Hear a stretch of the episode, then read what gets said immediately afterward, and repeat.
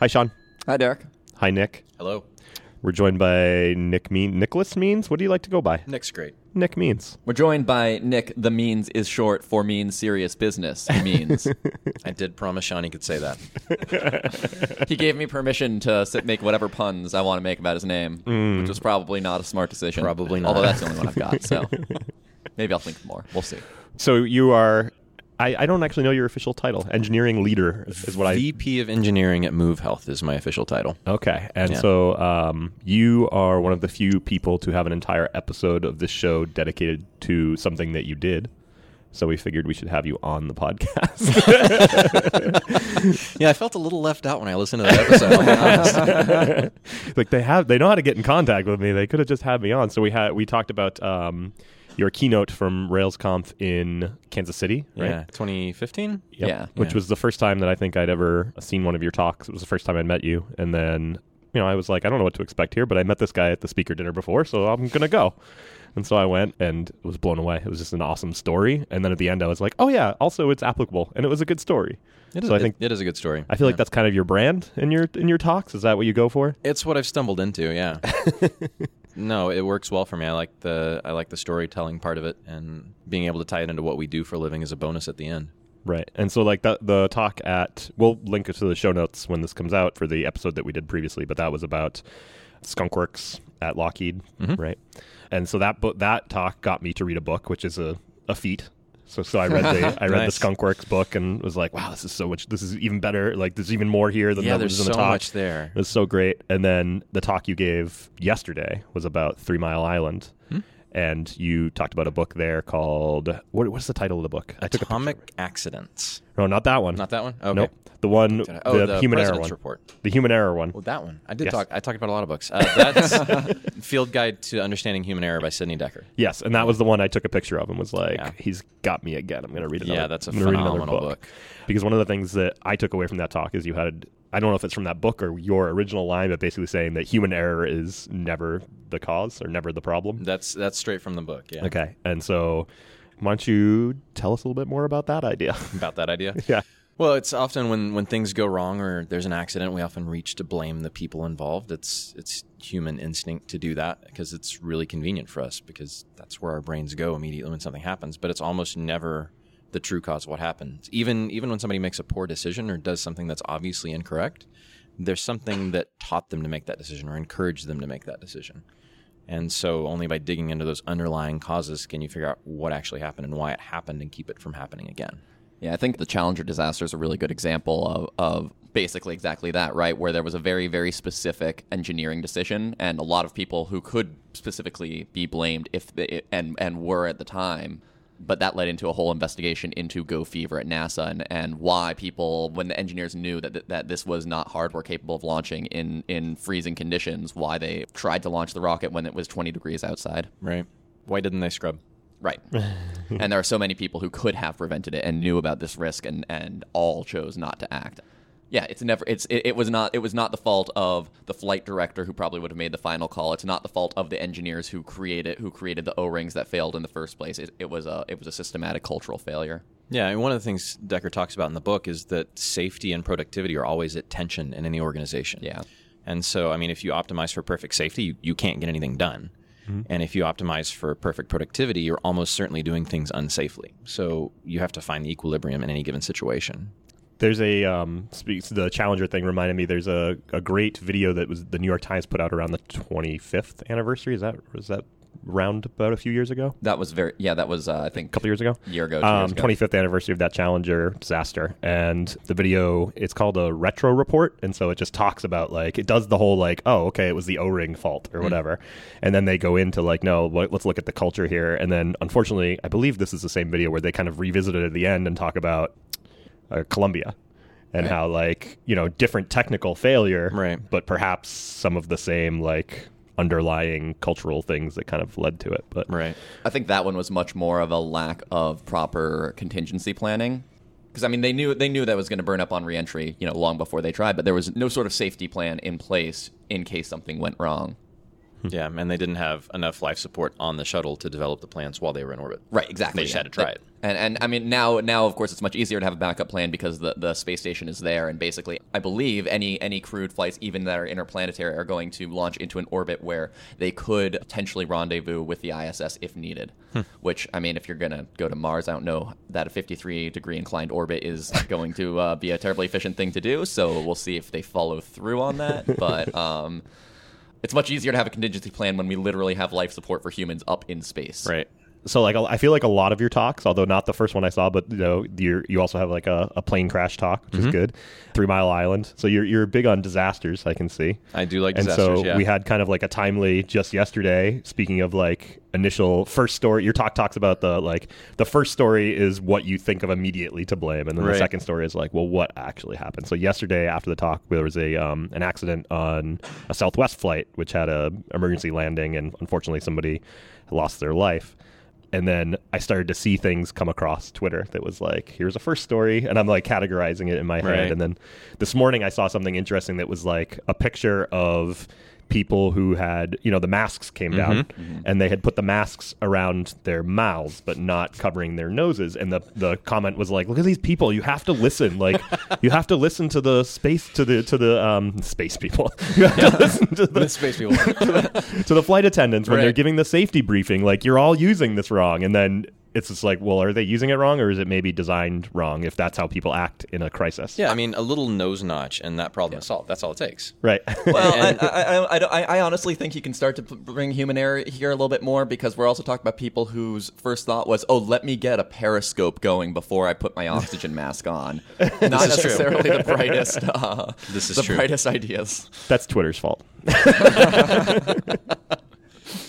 But I think it's going to be interesting to see that story develop, like, into the what is the actual underlying cause, and we'll get one of those, you know, detailed reports, I'm sure. And I mean, so the interesting thing about that is there's actually a federal airworthiness directive that's pending that would likely require more frequent inspections of those CFM 56 fan disks. Just hasn't been implemented yet, because there was a very similar incident on Southwest back in 2016. And so the thinking, there's nothing like official as far as I know of what happened. Basically, is that like something a blade broke off of the fan. From what I could see from the pictures, it looks like the fan tossed a blade. And the thing that happened in 2016, they resolved that the blade came out the front of the engine somehow, and that's not supposed to happen. It shouldn't discharge debris out the front of the engine. And it looks like the same thing happened yesterday. Right, it threw a blade, came out of the front of the engine, and unfortunately impacted one of the windows on the plane. Right. And so there's going to be a second story here of, like, if we knew this was a thing. Right. Yeah.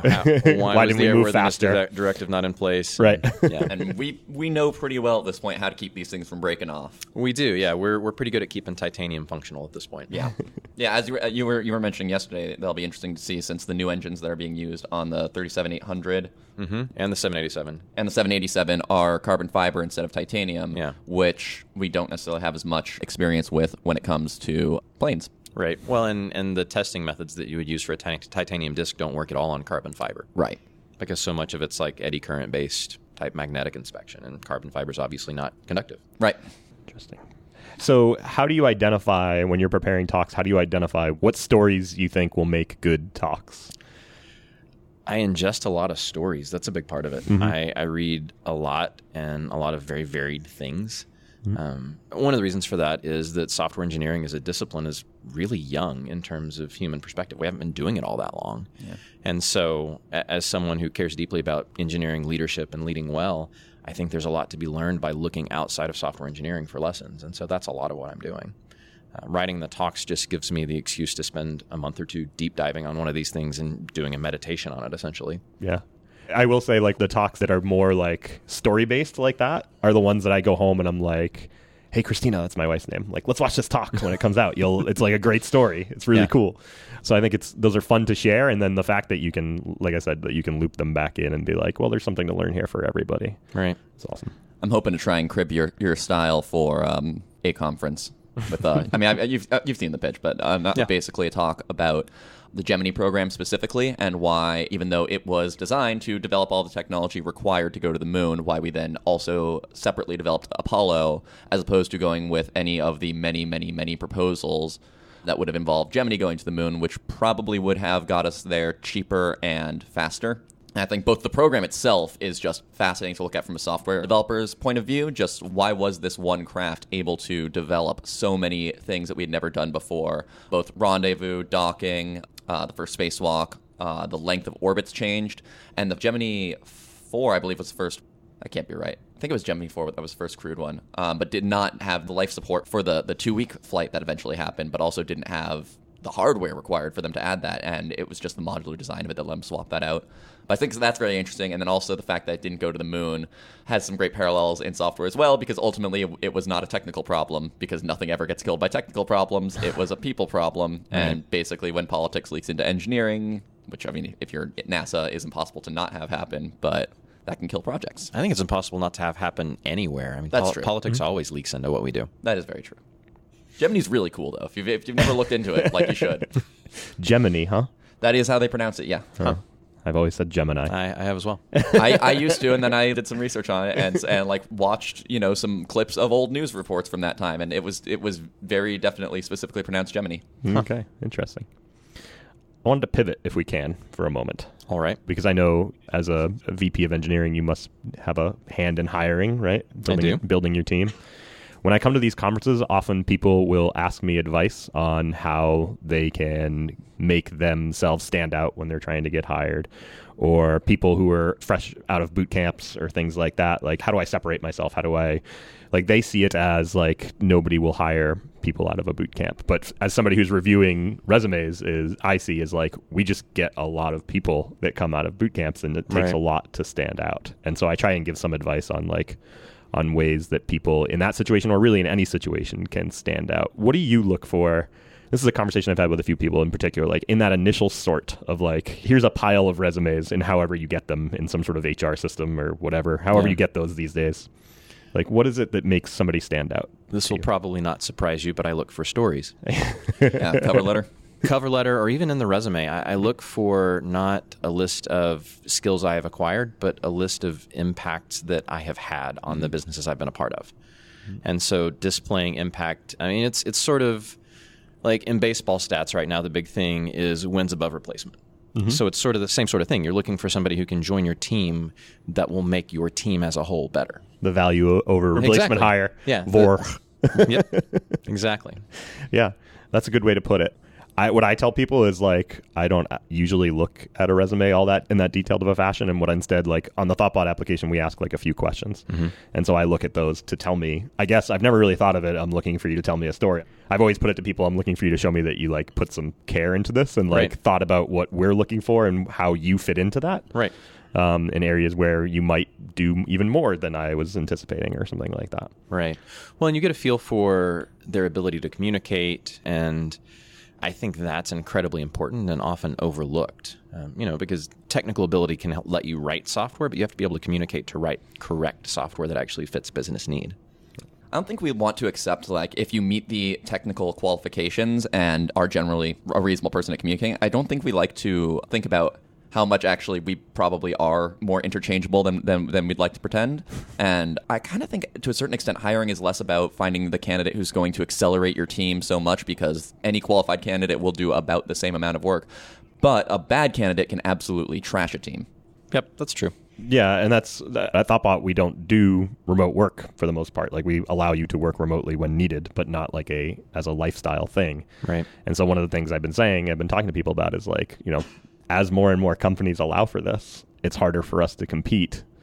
But we also need to recognize that, like, the single reason that people enjoy coming to work for Thoughtbot ultimately is the people that they get to work with every day. So if we make a mistake there, it's going to cost us more than just like, oh, well, that was a mistake in hire and maybe we have to let that person go. Right. It's going to cost us other people as well when they're like, well, there's some other disadvantages about this job. And also, like, I'm not really enjoying coming to work with these people every day. Right. So we have to make sure that they really enjoy coming to work with those people every day. And I'm sure that's true also in a remote context. Like, you have to also enjoy working with the people. It's just that you will not be next to them all day. Right. Yeah. I mean, if anything, it requires people that have a higher level of empathy, because you have to allow for each other's communication foibles over distance, because it takes more work to communicate in a remote organization. It's not necessarily a drawback. It ends up that you get more written communication that way, so you have an archive of the communication that's happened, and you can look back on it and look back on decisions. It just requires you to do things differently. I don't think it's wrong for Thoughtbot to disallow remote work. I personally don't like working remotely. I work better when I have an office to go to, and I'm better at communicating in person than over chat. Like, if there's anybody on your team who is remote, you are now a remote team. Mm-hmm. I think there will always be a place for companies that explicitly don't allow remote work for the people who don't want to work remotely, which is, you know, of course, a shrinking demographic, but there will always be some people. Yeah, there will. I mean, and that's one of the things that you end up talking about quite a bit in the interview is, okay, do you have a place with a door that can close that you can work in? Right. Because you don't want somebody who's trying to work from their kitchen table. It's not going to work well for them. And if it's their first remote job, they may just not know that yet. Mm-hmm. Yeah. How does onboarding work when, like, somebody is like, I've only started 3 jobs post-college in my life, but, like, it's always been a process of, like, I sit with somebody and, you know, they show me everything that I need to know for a little bit. And then... I mean, it's not particularly different. It's just done over a video call usually. Yeah, I mean, if you're going to be working remotely, it seems like showing you everything that you're going to be doing remotely can be done remotely. Yep. I guess. Turn around. There's your office door. Close it. Yep. My company has an office in Denver, so sometimes we'll bring new people into the office in Denver and I'll fly up and hang out with them for a day or two. Cool. So we talked about, like, trying to tell a story with either your resume or, you know, whatever, in a cover letter or whatever form that might take. Mm-hmm. What about for people who their story just isn't super long career-wise yet, right? So we're talking about, like, recent boot camp grads, recent college grads. Mm-hmm. Is there something that you think that they can do to separate themselves? I mean, I've hired quite a few boot camp grads, and mm-hmm. the ones that end up standing out for me, again, are still the ones that are able to tell a story, because they do a significant number of projects in boot camp in a very compressed time frame. And so there's always stories they can tell about the projects that they've done. Mm-hmm. Actually, I haven't hired a lot of recent college grads. Okay. So... yeah. I mean, to me, I think it's similar. Like I said, the story angle is something new to me, and I'm going to try that, I think. But to me, it's like... I get a lot of applications that are like, here are the 3 applications I did during my boot camp, and, like, I got 7 applications from the same boot camp and they're the same projects, and right. like, and other than the names, these right. are the same thing. And so you really have to think about, like, how did what I do here differ from what my teammates did, or how can I present this in a way that shows what I learned, or shows the trajectory of, like, what did I learn, what did I overcome, what did I struggle with in this project, what did right. those struggles teach me? Right. And the other thing I suggest to people, like, when I do review, sometimes people will ask for, like, feedback, like, hey, can you give me any advice on what to do from here? Actually, right. I'm getting that more and more. And what I try and tell them is specifically things like, ways in which they might stick out from people in the similar situation would be like, don't just show me, like, here's the code I wrote. Show me, like, an example that like, you're submitting pull requests and doing code review, and, like, do something like that. If you can do that and show that, like, not only do I know how to do the technical work, I know how a team functions when they're writing software. Right. And I write good commit messages, and I, like, take care that all that stuff is in line. Yeah. Right. I don't think you're going to find good commit messages from code written during a boot camp, though. Because it's under fire. That's true. It's under very intense time pressure, and they also, you know, it's also their first software project, so they right. Haven't necessarily learned, even if they've been told, they certainly haven't internalized the importance of that yet. Right, and maybe don't even know why a thing that they changed right. worked, and they're right. just like, I don't know, this worked. Yeah.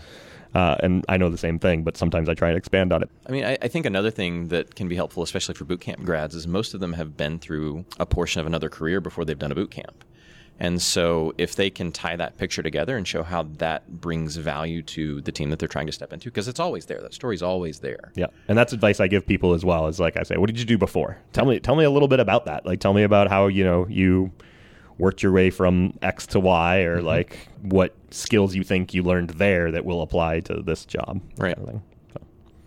These are definitely things that boot camp grads are becoming a larger and larger percentage of the market. So it's definitely a thing that we're going to have to get better at figuring out. What do we want to look for specifically from that group of people?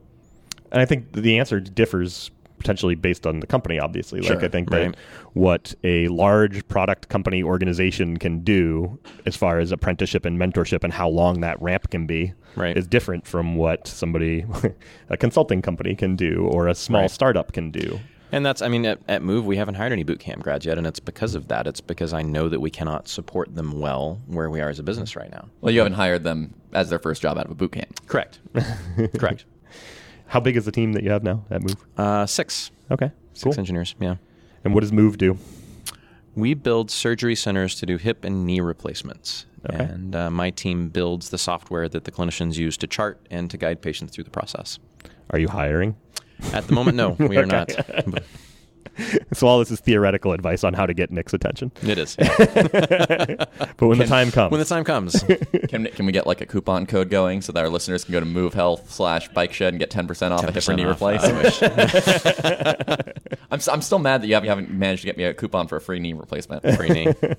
I think you'd have to talk to the federal government about that because I think it's technically illegal for us to do that. Cool. What else haven't we asked you about that you want to talk about? That's a good question. What are you excited about these days? Like when you come to work, what's the problem you're excited about solving? So I think in healthcare, there's a tendency to shove software down clinicians' throats instead of asking them what would actually make their jobs better.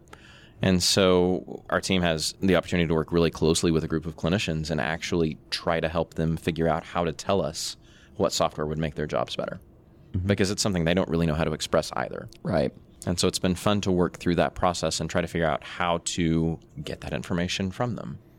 Right. And figuring out the underlying, like the old, was the Henry Ford quote of like, if I asked people what they wanted, it would have been a faster horse. Yeah. So trying to avoid the like, I want X and really understanding like, why do you want X? What is, like, what is the pain point we're trying to address here? Yeah, exactly. Right. Yeah. So we have whole processes around trying to do that. But so the clinicians, how far removed are they? Are they the people who directly use the software and that you sell the software to? So it's all internal software, so we're not selling it. Yeah. Oh, all right. Okay. So, so that's all like, okay, I get the model now. Got it. I do think it's interesting. That can either be something that becomes really freeing because you don't necessarily have timelines because the company, you have to get this new version out to hit the bottom line. But at the same time, then also does potentially could put you in a situation where you would be forcing software down their throats because they're using it whether you like it or not. They don't get to vote with their wallets. Right. I mean, that's true. But one of the things that we're trying to be especially careful of is not doing that because part of our model is collecting a lot of data so that we can understand how the things that we do with our patients impact the overall quality of care that they receive and the outcomes that they achieve. And so one of the things that we know is that to get accurate data, we have to make it very easy for our clinicians to give us that data. Right. In order to do that, we have to build software that they want to use, not software that we're forcing them to use. Right. And it's funny, right? Ultimately, you're asking them the same questions they're asking their patients. Where does it hurt? It's just a lot easier for them to ask it. Yep. What'd you guys think of the keynote this morning? Those are not problems that I deal with on a regular basis. So we're not to the point. I mean, right now we're supporting a few surgery centers, and so we don't have a ton of concurrent users, so scalability is not really something that we deal with. We're very much on the end of the spectrum that benefits from how quickly you can build something in Rails. Right. Making your tests run faster definitely directly affects how quickly you can build something. That's true. So just as a recap for people who, when they hear this podcast, will have no idea what we're talking about. Right. Eileen gave a talk, the keynote this morning. Eileen, you should tell, where she addressed like several changes that are upcoming in Rails 6 for enabling parallel tests out of the box and enabling you to support connections to different databases at runtime, basically. Yeah. Yep. And so I kind of agree that most of the clients that we deal with, I haven't had that need, but we do at Thoughtbot deal with people who are larger or have really long test suites. And I'm curious to ask Eileen like how this differs from like parallel specs or something like that and what we can expect out of performance from those things. I saw some people tweeting that, they've always seen parallel tests as just a Band-Aid for slow or poorly written tests, which, I mean, is potentially true, but eventually, like, when your test suite is 10,000 tests, doesn't matter how fast they are, running that many tests is going to be slow. When your test suite is GitHub or Shopify. Our test suite, you basically can only run on CI. We parallelize it over 60 different physical machines, and it still takes 20 minutes. Yeah, I'm glad not to have those problems most of the time. I'm glad that I can run my tests locally and get output and respond quickly to those. Yeah. So, Sean, does that introduce the whole, like, the cartoon where it's, like, I think maybe it's an XKCD or something like that, where there's, like, people sword fighting. Oh, yeah. And then so the boss comes out and he's like, what are you doing? And then the guys say, compiling. Like, carry on. Like, yep. Is this like, I'm waiting for CI. Okay, carry on. Basically, yeah. pretty much. It makes it very frustrating I have to work on because it's like, it takes 20 minutes. That's enough time for me to go do something else. But that something else probably takes more than 20 minutes. Mm-hmm. And I basically then work on that until that needs to go to CI. And it causes just all sorts of context switches that make it a not pleasant application to work on.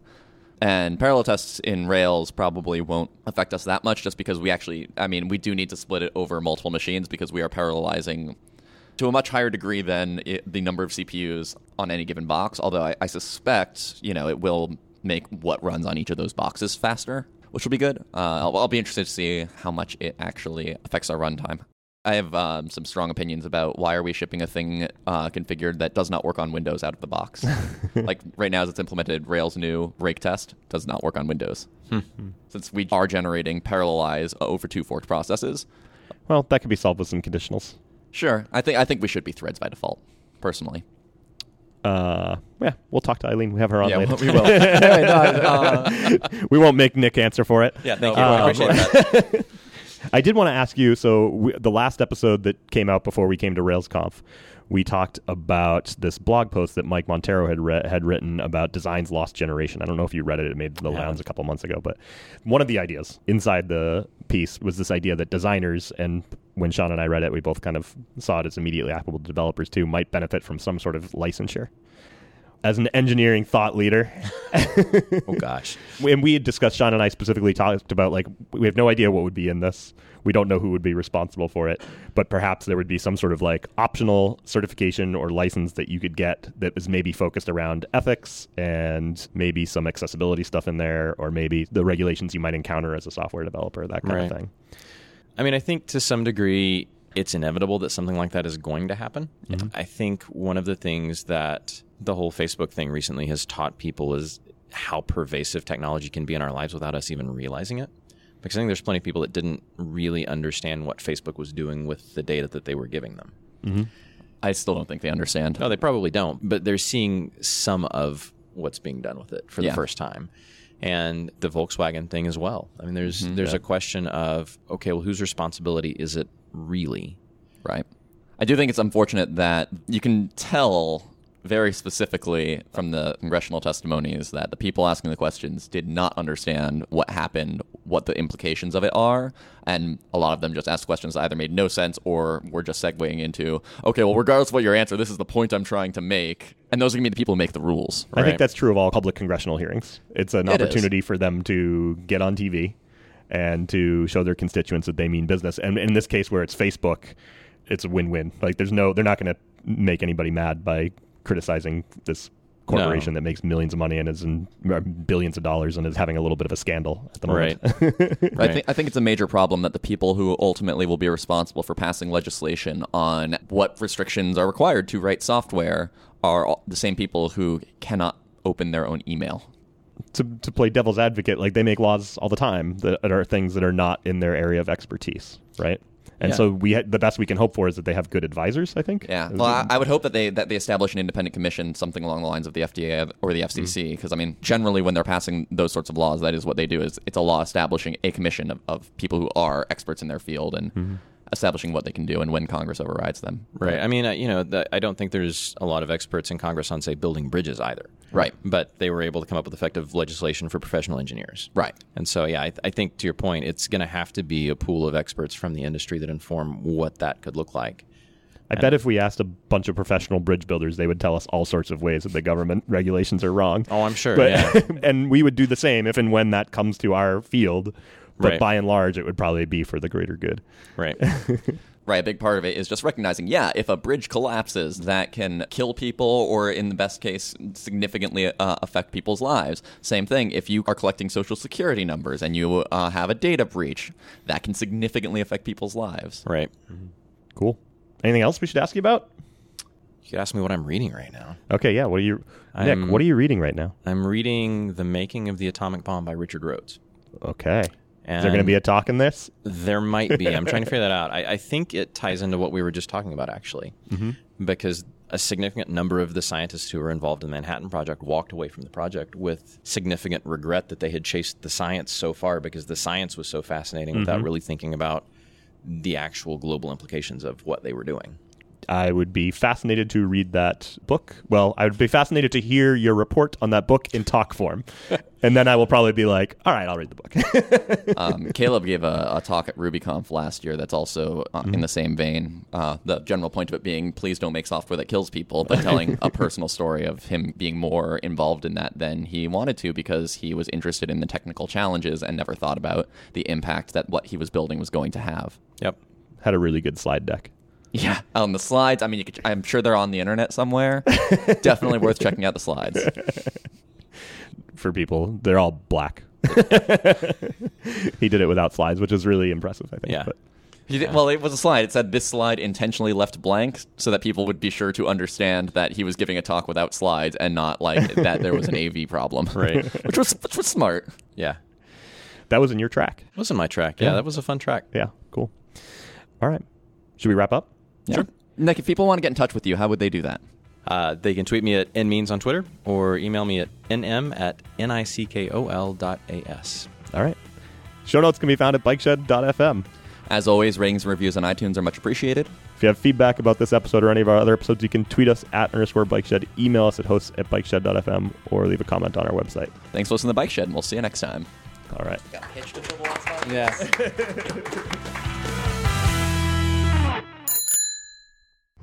This podcast was brought to you by Thoughtbot. We are experienced designers and developers who turn your idea into the right product. With local studios in Boston, San Francisco, New York, London, Austin, and Raleigh, let's build something great together.